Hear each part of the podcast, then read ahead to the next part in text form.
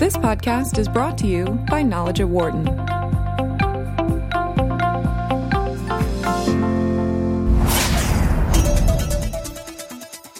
One area we haven't touched on a lot during this global forum up to this point is real estate, which we will now as part of a larger conversation with Blackstone Group President and COO John Gray, who before taking his current role was global head of real estate for the company, but now he oversees the entire operations of the multi-billion-dollar firm. John and his wife also are tied not only to Wharton, but to the University of Pennsylvania Medical School with the Basser Center for BRCA, which is researching types of cancer. And it's a pleasure to have John joining us here at the Global Forum. Nice meeting you. Nice to meet you. Great to be here. Thank you very much for coming on. So if you look at the investing landscape in the U.S. right now, obviously there is so much back and forth. The markets here in the U.S. seemingly have had a good run, a little slowed, the last few months. How do you see the investment landscape right now? Well, I think we're at an important inflection point, if you think about it. On the one hand, we're seeing economic growth accelerate. Yep. Capital expenditures are going up. Employment growth's going up. What we're seeing as a result of the tax cut is companies are more confident, and GDP growth's approaching 3%. That is all good. The challenge is that we've got rising deficits. We also are seeing increasing inflation. Wage inflation's now running about 3%. And as you start to see higher inflation and interest rates, that puts pressure on multiples. So you've got a bit of a mixed picture. On the one hand, strong economic growth. On the other hand, you've got this risk on multiples. And so you've got to really focus on what you buy. Early in a cycle, you can almost buy anything. As you get later in the cycle, you have to become more selective. Any surprise that the Fed raised interest rates recently? No real surprise. In fact, if you look at it, with inflation starting to trend 2.5%, 3%, and short rates at only 2%, that would argue the Fed should be moving towards raising rates. And as I said, that will impact asset values. So that's the thing investors have to balance is I've got to invest in things that can grow faster to offset what should be higher rates and, as a result, lower multiples on businesses. So do you think we're going to see, for the most part in the last couple of years, we have seen companies' quarterly returns be pretty strong for the most part across the board. You expect that to continue? Yeah, I think on the earnings per share side, that's where you can be most positive because this pickup in economic growth is leading to a pickup in revenue and a pickup in earnings. Yeah. That's the positive side. The flip side, as I've been saying, is multiples, when you start to put higher interest rates into the picture, they get some pressure. So as investors, try to buy things that'll grow faster that can make up for this multiple compression. What you don't want to own are long-duration bonds, which have really nowhere to hide as you go to a higher rate environment. What are the most important things that Blackstone is looking at in terms of investing in general, whether it be here in the United States or overseas at this point? What are the most important things we're looking at? What we're really focused on is where do we see the opportunity to outperform in this more challenging investment environment? So on the bond side, on the fixed income side, it's shorter duration because rising rates means that's where you get a higher return. Yeah. In terms of other asset classes, what we're looking for is things that will grow. So companies that we can go in and intervene and drive the earnings higher. We just bought a couple of large industrial businesses where we see that kind of opportunity. On the real estate side, it's where we see really good secular growth. So the industrial space, the warehouse space, because of the movement from land-based retail to online goods, that's leading us to buy more industrial. So where we can see some higher growth in this environment, that's where we're trying to focus. I saw an article with you commented recently speaking about real estate, talking about Asia-Pacific as an area of focus for you. Jamie Dinan, who was with us yesterday, mentioned the same thing as well. What is it about that region of the world that really draws your attention right now? Well, it's pretty simple. Asia represents a third of the globe's economic activity, but 2/3 of global growth. So if you're an investor and you're trying to get higher returns, you generally want to be in a place of higher growth. There's less capital in our world, alternatives, things like private equity, and therefore there's a pretty good dynamic for investing. Now, there are other challenges in emerging markets, places like India, places like China, but underlying growth is pretty strong. So getting more exposure to that for us and our investors, we think it's important and makes a lot of sense. I wanted to ask you about China because obviously it is a massive economic entity. they continue to seemingly have more and more influence around the globe. You expect that to continue? I think China will grow over time to be the largest economy in the world. It's 1.3 billion people. They've got great infrastructure. They're very entrepreneurial. So yes, I think the Chinese will continue to be a larger force. Their rate of growth as their economy gets bigger may not be at the same pace over time, mm-hmm. but the absolute size of their economy will grow. And increasingly, the U.S. and China are the two major economies around the world. How much do you think what we've seen in Europe with the Brexit and Italy recently and the back and forth on trade between the U.S. and the EU, how is that impacting that region of the world? So Europe, interestingly, has actually been doing fairly well over the last 12 or 18 months. Growth's been a little better than people expected. Clearly, very low interest rates there have helped. Getting the crisis really behind it, yep. particularly amongst the banks, has been helpful. But Brexit has posed a challenge. We've seen UK growth slow a lot. Yep. The Italy challenge, and really the idea of a monetary union without a fiscal union, right? One central bank, but a bunch of independent countries, is a challenge, and it creates some risk. It creates volatility. So they're almost like periodic sunspots that emerge in Europe that have a negative impact on growth. I think Europe will hang together over the near and intermediate term, but growth will be impacted by some of these flare-ups.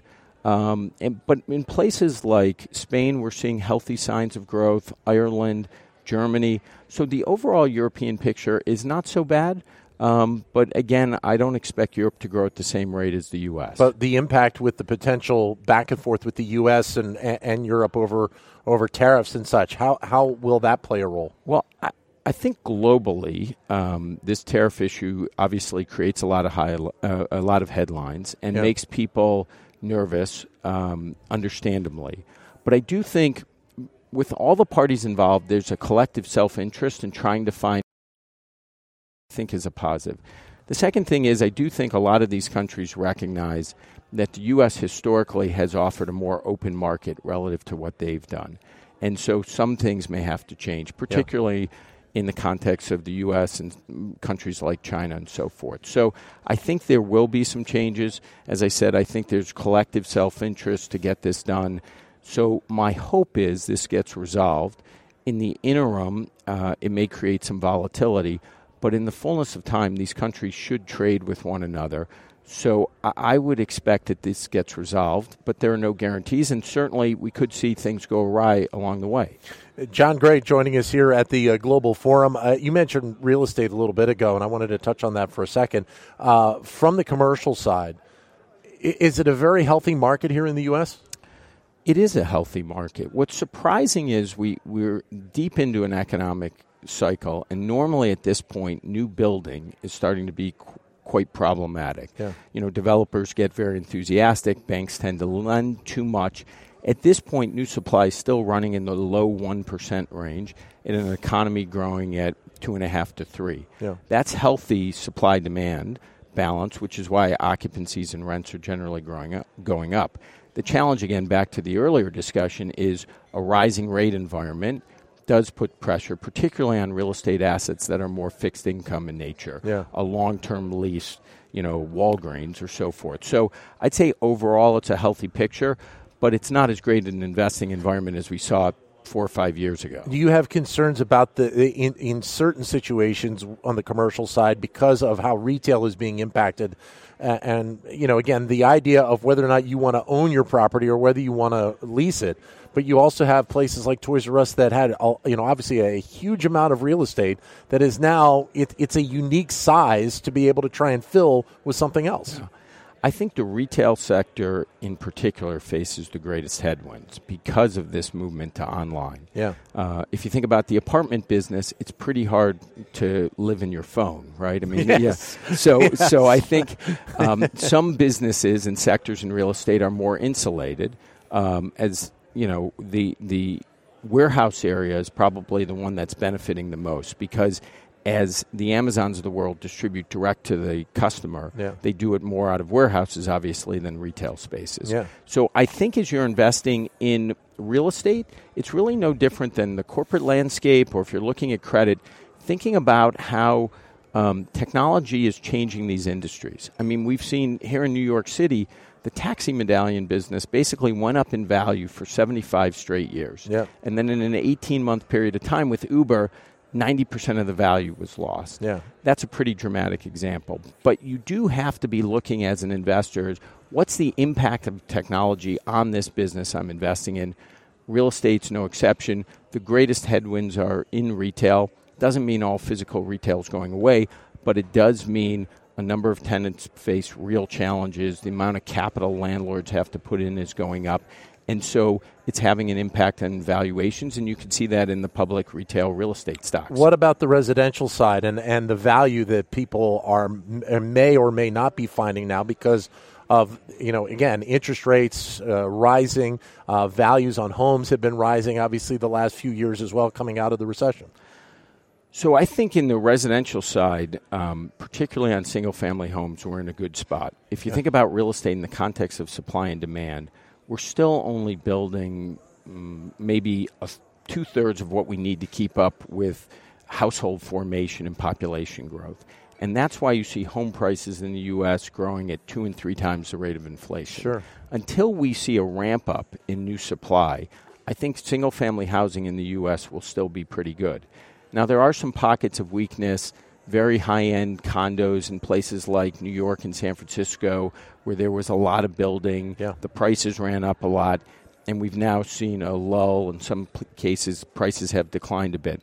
But if you look at the U.S. overall, and this is one of the positive things about the U.S. economically, the lack of building is supporting the residential side. And if you went back today, I think this year we'll deliver 1.1 or 1.2 million homes in the United States. If you went back to 05, 06, we were delivering almost double that. Yeah. So this is a much healthier market. That's positive for values over time. So just not building for building's sake anymore, really focusing about where and how much you want to go after it. And there was a speculative frenzy back then, if you remember. People were buying homes to flip them. Sure, yeah. And whenever you see in a market, we saw this in 99 in the dot-com era, whenever people are just sort of buying, and it's just like, I want to get on, the elevator's going up, I just want to be on it. Don't want to miss the train. Don't want to miss the train. The proverbial, you get in the cab and they start telling you about internet stocks or telling you about house flipping.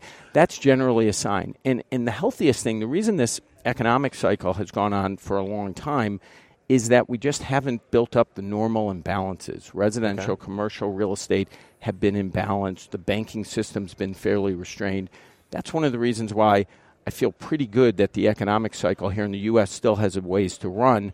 Again, the challenge is what's going to happen on the interest rate and inflation side. So is the 3 to 3.5% GDP growth that the president would like to see, is that a possibility? I think it's a possibility. I think companies, the pullback on the regulatory side and the tax reform have given a level of confidence that wasn't out there before. Yeah. And it doesn't matter what your politics are, just looking on the ground, that is creating an environment where companies are investing more, they're hiring more. I do think we're going to start to see some real tightness in labor markets, and that will have an impact. I wanted to touch on the work that you and your wife are doing with Penn Medicine and looking at cancers. Tell us more about what you're doing there. So unfortunately, my wife lost her sister to a BRCA-related ovarian cancer. BRCA is a gene mutation that if you have it, for women in particular, a much higher incidence of both breast and ovarian cancer. Yeah. And we came out of this and said, gosh, we want to find a way to help families affected by this genetic mutation. We spent a bunch of time with the folks at Penn who are already doing a lot of work there.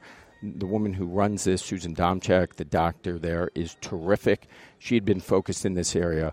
We sat down with Amy Gutman, the team there, and said, let's build something really special. Yeah. We created this center named after my wife's sister, the Basser Center for BRCA. What's great is the progress on the ground is really tangible. For the first time, they have drugs targeted for these BRCA-related cancers. They're identifying where they start, potentially, which could help on the preventive side. And they're even doing things around potential vaccines. So it's one of the, for me, very exciting things, the ability to try to make a difference. And it's a lot like my business side, where you find the right partners, the right leaders. Sure. You put a lot of capital and you go all in. And we couldn't be happier with PennMed and the progress they've made with the Basser Center. John, great meeting you. Hey, great to meet you as well. Enjoy the Global Forum. For more insight from Knowledge at Wharton, please visit knowledge.wharton.upenn.edu.